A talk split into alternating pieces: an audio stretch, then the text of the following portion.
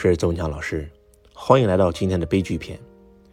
曾经我在我的课程现场说过这么一句话：所有人的人生，远看是喜剧，近看是悲剧。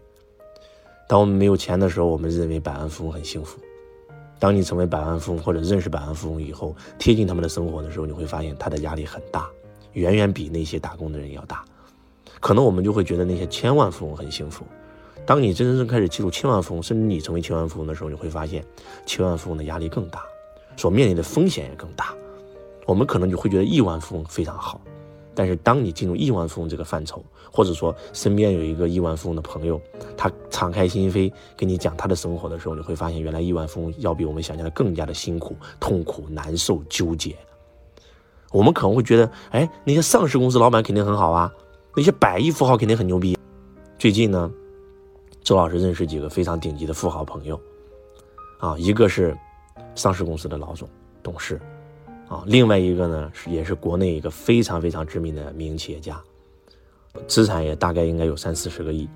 当我们在一起喝酒聊天以后，我发现真的，他们遇到的压力要比周老师大得多得多。周老师可能要对我的学生负责，要对我的几千个员工负责，而他们要对更多的东西去负责，而且人心险恶。我的这个朋友在中国做慈善，然后做了将近几个亿的慈善，但是还天天被人陷害。最近，他吃上一个官司，这个官司差点让他身败名裂，甚至有可能让他坐牢，让他一夜间回到房前，就是一个非常坏的一个坏人。所以你会发现，这最近时间我还是挺感慨的，因为见了很多很多的朋友，见了很多行业内和行业外的朋友，因为最近呢。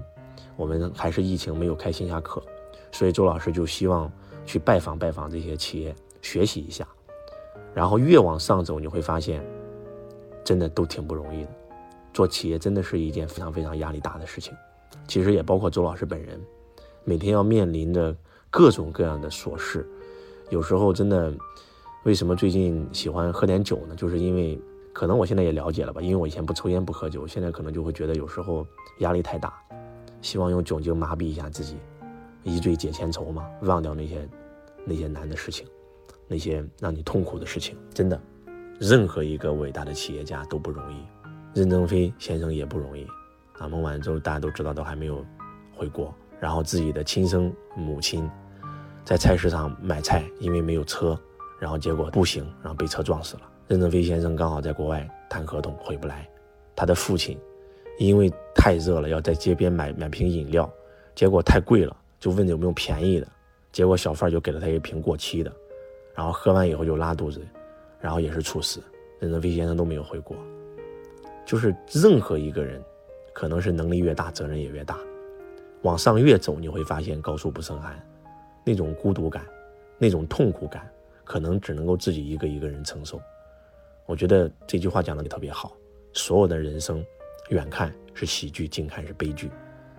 当你向远处看的时候，你会发现那些明星好厉害，那些企业家好厉害，那些有钱人一定过得很幸福。但是当你近距离接触他，跟他变成真心朋友以后，你会发现每一个人的人生都是内心孤独和痛苦的。那怎么解决这个问题呢？我觉得我们要从物质世界里面走出来，进入精神世界。我们必须要开始修行、修心，就像阳明心学讲的那样，因为在物质世界。在这个二元对立的世界，好就是坏，坏就是好。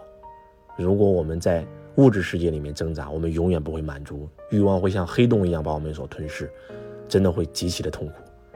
说实话，最近周老师能量有点下滑，因为太久没开课了。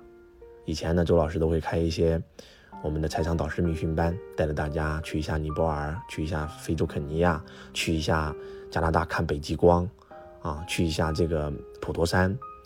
然后讲一些医学内容的一些高阶的课程，讲着讲着就把自己给讲通了，特别的幸福，特别的美妙。到现在为止，我都特别特别怀念我们在规律和信仰的那些日子。而当你一旦跌入这个三维空间的时候，你会发现真的太难了。可能你不接触周老师，你体验不到周老师的难。反正一句话吧，大家都不容易，且行且珍惜，都挺不容易的，就不要为难别人，做自己，不惧未来。不念过去，活好当下，然后跟着周老师一起学习成长，挺感慨的吧？感慨万千。我没有想到，一个捐款几个亿的人竟然会被人陷害，陷害他的原因还是因为别人知道他有钱，所以才陷害他。就像俞敏洪先生那样，俞敏洪先生有一次在国内被抢，原因是什么？原因是因为俞敏洪先生租了一个酒店的会场，结果钱没用完，让酒店这个返款给他，结果那个酒店的老板呢没钱了，运营不下去了，就跟他说：“于老师，能不能，嗯，您不要让我要这个钱，因为这样我会破产。明年您不新东方还要用会场吗？您再去用我的会场不就行了吗？”俞敏洪很爽快的答应了，好，好，好，没问题啊，反正这点钱也不是那么回事没事没事这是一件多么好的事儿。但是这个老板就突然觉得新东方很赚钱哦，俞敏洪很多钱哦，这个人本来就是有前科，从监狱里出来，马上就开始跟踪俞敏洪。他发现那个时候没有那种 T M G 可以存钱的那种功能，每次周六周天收了很多钱的时候，俞敏洪都会把这个钱拿麻袋放到家里面。他就找了四个人跟踪俞敏洪，跟踪完以后。在车上直接给他摁住，打了一针，这是什么针呢？麻醉剂，是在动物园里麻醉大象用的。因为他其中有一个歹徒就是专门在饲养大象的，然后把俞敏洪钱全抢走了。这个还不重要，五年以后破案了，这个犯罪团伙被抓了。他们用这个方法对付了五个人，抢了五个人的钱，而剩下的四个人因为麻醉剂量太大，这四个人都没有醒来，都死了，只有俞敏洪一个人活了下来。所以俞敏洪把自己的孩子、老婆、家人全送到国外，因为他觉得做企业真的太难了，有无数的风险，有无数的人想置你于死地。我听到这个故事的时候，我特别的痛心。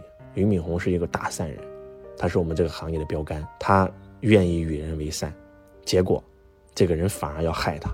有时候真的感觉到挺黑暗的，真的挺黑暗的。很多人可能会问我，老师，那我们应该怎么办呢？我觉得我们还是要一心向善。结善缘，真的很多人可能不理解，说老师，你看俞敏洪做善事，结果都这样了，你有没有想过，就是因为他做善事了，所以那个人给他打了量少，所以饶了他一命呢？反正不管怎么说吧，我们会遇到很多的伤害，很多的痛苦，很多的不堪，但是不管外界怎么变，周老师永远不会变，永远用一颗善心善念对身边的每一个人，也希望每一个人慢慢的都能够用善心善念对你身边的每一个人。那个时候，这个世界才会变成美好的明天。感谢所有家人一路对周老师的陪伴。一个人名满天下，必定名名毁天下。当周老师的知名度越来越高的时候，我遇到的挑战和质疑也越来越大。但是我不会放弃，我会继续的努力，坚守这条路。就像当年的马云也不受大众的接受，就像当年的华为也不受大众的接受，被无数人质疑，被无数人攻击。但是今天，他向世人证明了他是对的。周老师。也会用时间来证明，财商教育是真的可以帮助国人的。